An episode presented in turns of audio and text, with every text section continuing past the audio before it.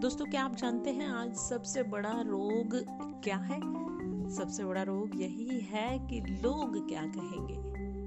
ज़्यादातर लोग कोई भी कार्य करने से पहले कई बार सोचते हैं कि वह कार्य करने से लोग उनके बारे में क्या कहेंगे और इसलिए वे कोई निर्णय ही नहीं ले पाते।